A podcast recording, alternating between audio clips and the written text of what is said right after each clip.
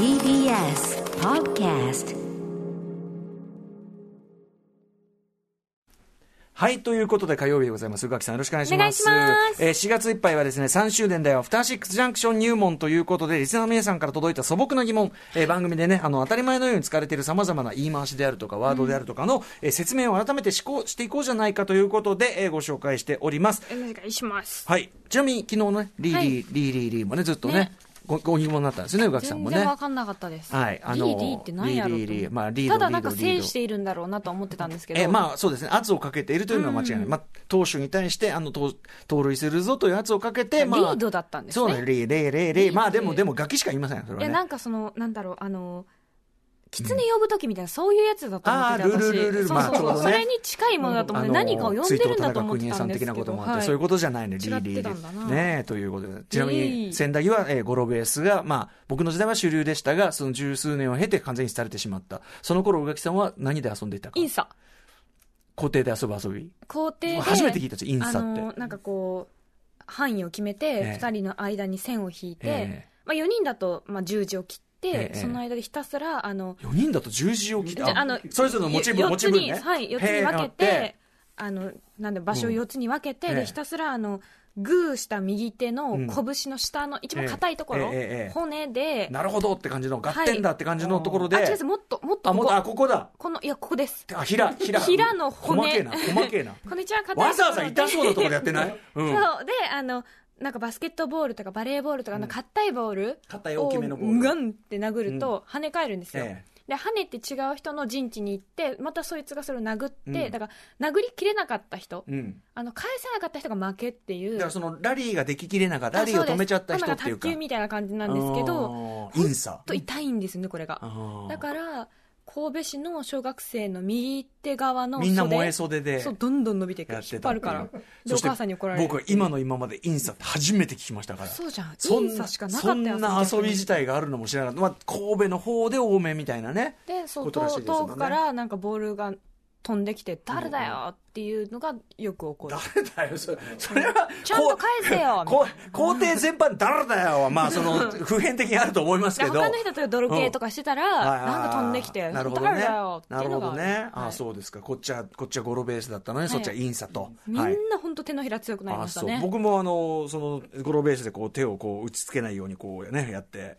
ぱ小艇が一番強いんだな。そういうことかもしれないね、子供ながらに焦点が強いってこと。全然すいません。えっとアフターシックスジャンクション入門でございましてえっと今日のえ素朴な疑問こんなのいただいております、ラジオネームジミー金太郎さん。あジミー金太郎さんはあれですね。整体師でポッドキャストもやられているという以前番組のえ整体師？整形整形外科失礼しました。そうでした。はい失礼しました。整形外科。失礼しました、えージミー金太郎さん。番組を聞いていてそういえばこれはいつから始まったのか気になることがあるのでメールをさせていただきました。えーライムスターの名曲に KUFU、工夫、KUFU がありますが、えー同様に投稿コーナーでも YOKN 予感や KOKOU、ここ、これはまあウィークエンドシャッフル時代のね、はい。えーコーナーです。など、あえてアルファベット読みをするといった、えー流儀があると思います。個人的にはすごく好きで、普段の会話の中で、それは KUFU、工夫が必要だね、なんて入れることで人笑い取らせてもらっているので、大変感謝しているのですが、うん。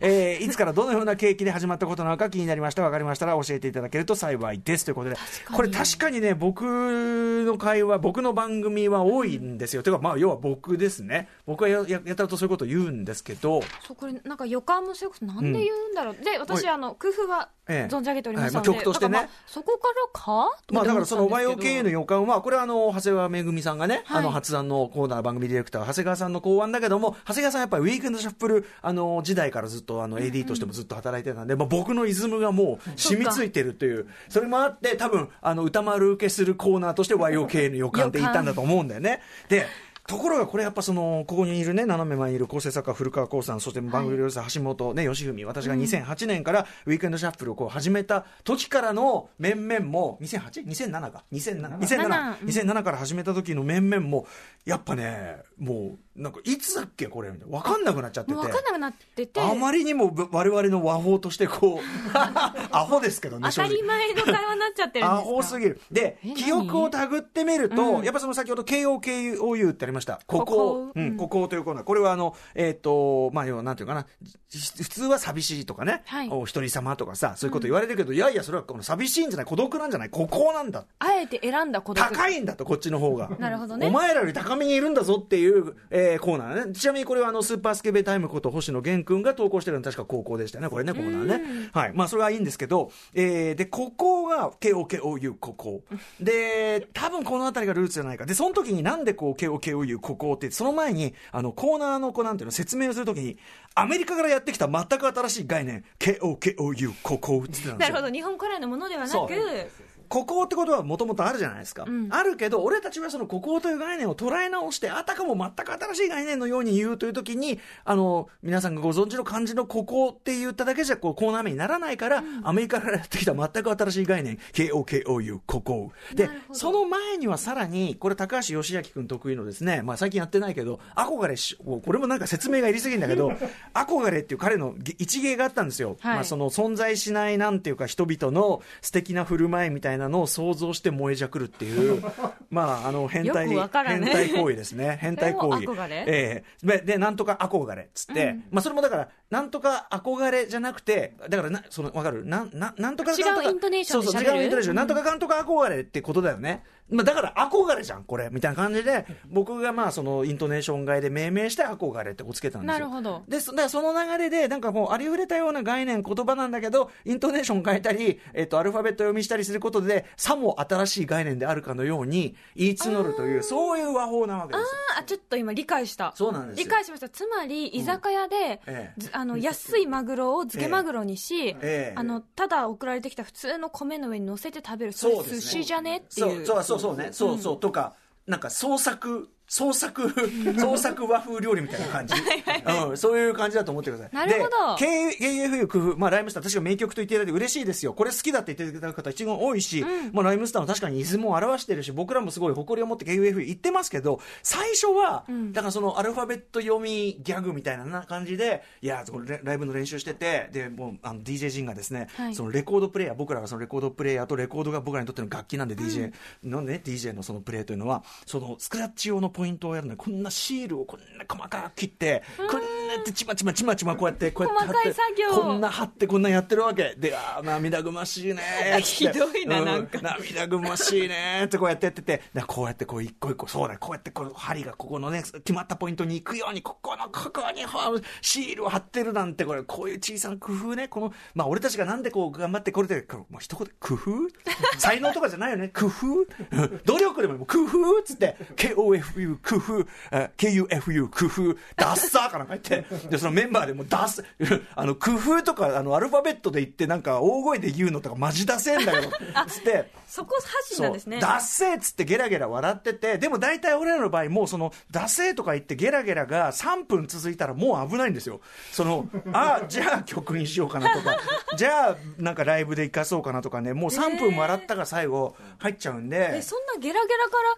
生まれたには非常な名名曲なんてまあ、言ったらいいの、そうなんですけど、ただ、僕は最初にあの KOF は、あの、1番と3番書いて、で、まあ、要するにその、まあ、く工夫こそが人間を成り立たせてるね、原理であり、で、その、やっぱり、あの、動物、けだものどもにはできないことで、だから人間はね、とかくその地球の外外中ね、悪いものだみたいに言われがちだけども、はい。あの、それなりに他の動物より威張ってるのには理由あんじゃねえの？人人間間、要するに人間の知性というものを称える、知知性及び文明を称える、そういうね、あの、スケールがでかすぎて、あの、バカな歌みたいな、あの、漢字で1番と3番書いたわけですよ。だからその、あの、うさぎと亀ディスとかをしたわけですよ。そしたらその、D が、その2番が入ってきたんだけど、思いのほか真面目なバースで、あの、だから皆さんのその KUFU、いい曲感は主にあの、Mummy-D のバースに、から、きあの、由そういうこと？由来する、はい、由来するいい曲感であって、別に DJ 松永も、あの、うさぎと亀の話、ディスのとこで泣いたわけじゃないと思う。Creepy Nuts、あいつもね。あの D のバースで泣いてるんですよ、それは。そうそうそう、そうかそういう。2番が肝なのかなということで、まあ、はいそもそもはギャグというか、そのなんかそういうありふれた言葉を、まあ、言い換える。その、まあ、その、例えば、憧れであるとか、あと僕らがすごい定番であるのは、あの、あたかも、その、それが初めて知った言葉であるかのように言ってよ、あの、言うというかね。か、川口。川口？川口？川口か川口？いや、私、川口川口に引っ越しまして、か、か川口。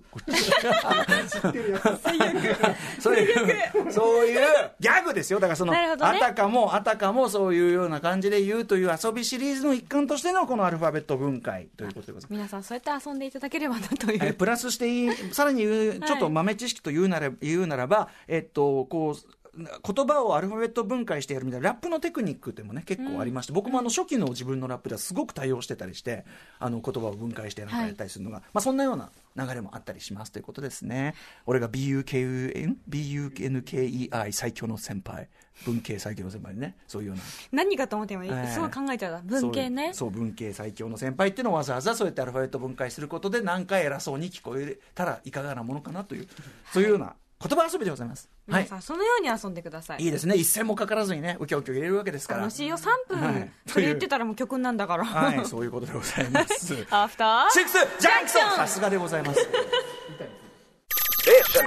After Six Junction. 4月6日火曜日時刻は6時11分です。ラジオでお聞きの方もラジコでお聞きの方もこんばんは。TBS ラジオをキーステーションにお送りしているカルチャーキュレーションプログラムアフターシックスジャンクション通称アトロク。パーソナリティは私ラップグループライムスターのラッパー歌丸です。そして火曜パートナーの宇垣美里です。こんなこんなで、はい。えー、4年目もね入りましたけどよろしくお願いします。よろしくお願いします、ね。えー、ちょっとさあのーこまたパブしていいですか？どうぞ。パブって言い方がよくないね。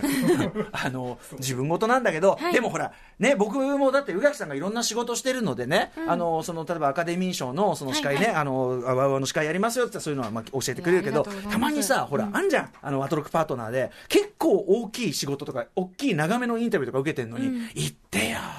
読むもんそれ大きい仕事。ありますね。なんでそれな水臭いじゃないみたいなやつがさ宇垣さんなんか隠してない今？大丈夫？仕事。隠してない。隠してない。隠してないですか？多分いっぱいオビラーしてる。オビラーね、あ、オビラーね、不良オビラーじゃないね、あ有料オビラーとして、今日は。もう毎回すごい確認してますからね、浅井亮さんにプレッシャーをかけられましたからね。怖かった怖かったでね、ちょっとお知らせ事としては、はい。えっと、ライムスターが初めて、あの、子供向けアニメーションの、えっと、主題歌を作った話というのがございまして、はい、えー宇宙なんちゃらこてつくんという、元はウェブでね、公開されていたアニメシリーズの、めちゃめちゃ可愛く面白いんですけど、えっと、それがですね、えっと、アニメ化されまして、なんと、えっと、4月7日、明日ですね、えー NHKE テレ、これがですね、しかもなんと、うん、水曜日、えー午後6時45分から、えー10分ほど、マウラーっていうね、45分。今考えちゃった、あら、えー、M-A-U-R、えー、マウラ。ー。まうがマウラ。いやいいいです。マウマウラ。ー。マウラ。ー。そうか。マウラ。ーね。まあでもねえ。ラジコでも聞けるしね。録画もできるし、ね、そうそう、あの、いや、いやこっちは、こっちはまあ、こて、こてつくんはね、録画でもね、あとね、えっとね、配信ももちろんね、やってるみたいですし、ね。あそっか配信できるんだったら。あ結構いろんなとこで見られるんだ。たくさん Hulu とか UNEXT 私たちの大好きな UNEXT もありますし後からでも見れますし、ね、Amazon も見られますしこれはいいこといいこと。あの改めてどういう話っていうかねどういうアニメかと言いますと、まあ、こてつくんってこれ何動物的にはこれ。猫さんじゃない？って私思いましたけど耳の感じがどうなんだろう。なんか謎だよね。まあ猫か。一応仮に猫としておきましょうか、うん。えーその猫のこてつくんという、まあ、要するにそのアニマル国というね動物だけの国が、まあ、でも人間たちもいる国で,、でアニマル国も、えー、と人間に負けじと宇宙開発するんだってこう、えー総理大臣かなんかぶち上げて、へー。でそのための人材を育てるこうアニ、えー宇宙アカデミーみたいなのができて、でこてつくんは、まあ、おじいちゃんが、えーね、ちょっくら月へ行ってこいというおじいちゃんの言葉を受けてですね、えー、とアカデミーに入って、まあ、こう仲間たちと勉強して、まあ、月まずは月に降り立つことを目指すという、まあ、大筋はそうなんだけど、えーでやってることは学園祭の準備とか、あのーなんかご飯食べたりとかなんかそういうまあ割と。学園ドラマに近い感じそう。でもその合間合間に、あのその宇宙ちょっと豆知識みたいなのがちょっと入ったりとかみたいな感じで、うん。そうなんです。いやだからねそのすごく実際はその宇宙を目指しているこうこうあの若者子供の話なんだけどあの割とこう日常の描写がずーっと続く話なので、なんなら宇宙要素は僕らのあの曲のみです。あら、はい。じゃあ曲聴かなきゃですそうです。ね、僕らあの僕らの曲まで行ってようやくああ宇宙なんちゃらだって。その俺らが宇宙なんちゃらの部分を担ってる状態。背負ってる結構大きいとこ背負ってんな、ええそうなんですよ。まだちょっとね曲その本格解禁はまだその明日のだからオンエアが本格解禁ということになりますので。まあ1分ねぐらいのあの尺ですけど1分弱ぐらいな感じですけどあのいやいいと思うけどないいと思うけどな特にやっぱこの今言ったバランスの中で聞くとすごくいいように作ってあると思いますんで、えー宇宙なんちゃらこてつくん、えー毎週水曜午後6時45分から NHKE テレから放送ということになっております。あとそうですねあの、ちょいちょい火曜とも関連してるあれで言うとあの土曜日に、えっと鈴木みのりさんライター鈴木みのりさんと、はえっとまあこれあの連続トークショー配信トークショーイベントというべきかな、えっとプンクトゥム乱反射のフェミニズムというタイトルで、まあ、本当にいろんな方がですねあの移転した B&B でですね。ですよね。あの移転した B&B で配信イベントトークイベントがあって、はい。えーでですね、まあ、そこで鈴木みのりさんとお話してであのまさにその準備のためにさ僕が鈴木さんからいろいろ教えてもらったあのはい作品を見てめちゃめちゃ勉強になったからみんなみみんなも見てるといいよっていうか、この番組聞いてるような人はちょっと必ずあのむしろちゃんとこの認識をねあのインストールしておいた方がいいんじゃないっていうのあれで、まあ、僕は教えていた僕は僕は鈴木さんからのまたおし、ね、あれが申し訳ない、ね、ただ鈴木さんはそうやってあの鈴木さんからちゃんと聞いておそいあのこういうことをしましたってそのちゃんと鈴木さんが教わから教わって要するにこういう時に誰がこう発言するかによって耳を傾む悲しい話ですよ。そのだから耳を傾けてもらう度が全然違ったりすることが多くて、うんそのすごい悲しい嫌な思いしてたりもしてたという時にだから鈴木さんあのから教わったって言ってくださこの言ってくださ言った言ったことが自体が喜んでいただいたりとか、あ本当ですか？はい。であの宇垣さんもあのその例えばトランスジェンダーとハリウッドというね、ネットフリックスで見られるえードキュメンタリーあとあの作番組のね男性スタッフ、えー岩崎君も見ましたなんつってね、でやっぱり皆さん口をそれてこれ僕が見た後の、えー感想も全くそうだったんですけど、はあ、何も分かってなかった。でもそうやっていう感想も出てくるそのことそのものもすごくやっぱ鈴木さん的にはそのなんていうかなあのやってよかったというかその手応えを感じていただいたというか、でねすごいそれに関してあの来ていただいたり見ていただいた方からですねメールをいただいてて届いてますね。どれにしようかな、えーこの人にしようじゃあと長丹さんさんにしようかな、うん。えー先日土曜日歌村さんと鈴木みどりさん出演のトークイベント「文クトゥム乱反射のフェミニズム、えークイアマイノリティの政治とポップカルチャーや表彰」えー現地で鑑賞してあその会場にもねあの10人ぐらい入ってて、はい。えー正直私は歌丸さんの出演をきっかけにこのトークイベントを知ったのでトピックに上がっていた作品もあまりチェックできておらず自分の中の価値観も漠然としておりトーク内容についていけるか、えー不安もありましたが異性愛やシスジェンダーの人々自身のめ眼差し、えー価値基準を見つめ直すという、えーテーマの理解を深めたい気持ちもあり勉強する気持ちでお話を聞きに行きました、えー蓋を開けてみると私が勝手に小難しく考えていただけでカジュアルな雰囲気で楽しめるトークイベントで少し安心しました。一方体験談やトピックに関する話を聞いて分かっている気で何も分かっていなかったこともあることに気づかれハッとする瞬間もあり意識して考え続けるべきテーマであることも実感が湧きました、えー予定時間を超えても話は尽きず歌丸さん恒例の帰りたくないモードも発令し 最終的に、えーえー、3, 時間近いフルボミュルームなイベントになっていましたが、えー会場の本や B&B の雰囲気も手伝って、えーリラックスしてお話が聞けてよかったです、あと6でも鈴木みのりさんのお話聞きたいです。そうなんですよね。あの来ていただけたらね。そうなんですよ、まあ、うん今回はまあ鈴木さんにいろんな形でこうサジェッションいただきつつ、でも僕、はい。ままあ、その本当に僕側が入門編的に分かってなかったことが分かりましたっていうところで、まずはその最低限のスタートラインにつかせていただくぐらいの感じでやったんで、えっと、鈴木さん、ぜひね、もちろんあの番組にお越しいただいて、もうとにかく話足りない感じでしたうん、おし、聞きしたいです。鈴木さんご自身のやっぱりなんていうかなその発言スタンスみたいなの、まあ、その誠実さというか例えば、うん。そのもちろんその例えばいろんな性差別もそうですし、はいそういう、まあ、まあ例えばトランスジェンダー的な立場の人が差別される、まあ、抑圧者、差別される側っていう側であると同時に、やっぱりご自身がそのある見方によっては、例えば、えー抑圧的にこううん見えてしまったりとか、受け取られてしまうっていう、そういう、同時にそういうことってあり得ると。そうですねでそういうに対する時の、やっぱりその鈴木さんのすごくなんていうのかな、恐れというか。そのおつ恐れ、うん、その恐れの部分、ちゃんとこう他者にどう受け取られるかって、もうそれもすごくこう姿勢として背筋が伸びるあたりだったし、あのなんか単純に割り切れない部分も含めてね、その例えば、そのちゃんとこう例えば家族像であるとか、うん。女性像みたいなところにもちろんその進んだ考え方としてこういうものがある。であるいは逆にこういう考え方は抑圧的に働くそれはあるのは分かるけど個々人の例えば憧れであるとか願望であるとか、もっと言えば欲望。今日の後ほどねはい。浅井亮さんお越しいただいて、まああのその欲望の話出てくると思うけど、はい。そのことそのものをもね別個としてはあるわけで、それが抑圧的に家族のご飯を全部作ってあげたいっていう欲望も別に間違ってはない、まあ極端に。それを押し付けてはいけないけど。そうそうそうですね。そうだから例えばその全然私はその、えー例えば結婚したらあの旦那さんのせいにしてその、えー専業主婦っていう方を私はチョイスしたいっていう人がいたとして、一緒の名前になることが幸せな文人もいる。文脈としてその,、その言葉とかその欲望が文脈的に抑圧するものとしてその使われた時に、その使う要するにそうやって、えー誰かをその考え方を排除したり抑圧したいってそういうそういう文脈で使われた時にやっぱりそれは有害に働くわけで、はい。そのなんていうかなというような話、ちょっと今、ねこうそのここでこう簡単にこうぐちゃぐちゃできるようなはいはい。話じゃないんだけど、あのというようなことでですね、あのぜひ鈴木まみのりさんもちょっと改めておお話を話聞きたいですし、はいやっぱあのハリウッドとトランスジェンダーはぜひ見ていただきたいそうなんです、そうなんです。まず、あの、その中でも繰り返し話に出てうんあと、あの、ネットフリックスの中で、その、その流れで、あの、 POSE というですね、はいはい本当に素晴らしいドラマ、ネットフリックスでも、もう、あの、すでに、つえっと、シーズン3は先にあるんだけど、ネットフリックスでは、えっと、これからシーズン2が間もなく見れるようになる状況ですかね。はい、といったあたりでございます。えー、様々な面白を発見して紹介するカルチャーキュレーションプログラム、アフターシックスジャンクション、今夜のメニュー紹介です。この後すぐはカルチャー界の気になる人、物、ことを紹介するカルチャートークのコーナー。今夜は映画にもなりました原作小説、桐島部活やめるってよ、何者の作者、浅井亮さんが登場。先日3月26日の金曜日に発売されました新作小説、性欲、正しい欲ですね、についてお話を伺います。一体どんな話なのかというあこれはたりを結構ね。ずしんとくる、はい、作品でございました。はい、えー、そして、えー、7時からは日替わりでライブや DJ プレイをお届けする音楽コーナーライブダイレクト、えー、秋葉原のクラブモグラとの月1コラボレーション企画第3弾の今夜は番組2度目の登場モグラのブッキングマネージャーハイパージュースの DJ 原さん登場です、その後7時40分頃からは新概念テンション型投稿コーナー、心に残る褒め言葉を紹介するマイスイート褒め、こんなに嬉しいことはない。そして8時台の特集コーナービヨンドザカルチャーは、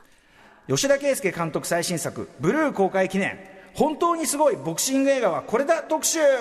はい。ということで、まあ、吉田圭佑監督作品私もうどれも大ファンでございまして、三角とかね馬車馬さんとビッグマウスヒメヤノール愛しのアイリーンなどなど、えーまあ、映画表やったやつも多かったですけども吉田圭佑監督の最新作「ブルー」が今週金曜日4月9日から公開されます。この「ブルー」はですねなんと吉田圭佑さん、えっと、ボクシング30年以上続けられてきた。ご自身が。中中学の時からかな、ずっとやられてきたということで、あの本当にこだわりの詰まりまくったボクシング映画でもあるわけです。ということで、この映画に込めた、まあ、監督の思い、まあ、作品についてのお話も当然伺いますが、えーボクシングを長年続けている、そして映画監督でもある吉田圭佑さんから見て、ボクシング描写がすごい映画は何か、そしてボクサーとしての役作りがすごい役者はどの役者かなどなど、過去の吉田さんから見た、えー優れたボクシング映画の数々お話を伺っていきたいと思います。番組への感想や質問などお待ちしております。メールアドレスは歌丸アットマーク tbs.co.jp 歌丸アットマーク tbs.co.jp まで読まれた方全員に番組ステッカーを差し上げます。はい、えー、まあ番組ではいろいろ SNS もやっております。それぞれ機能が違うので、機能に応じて使ってね。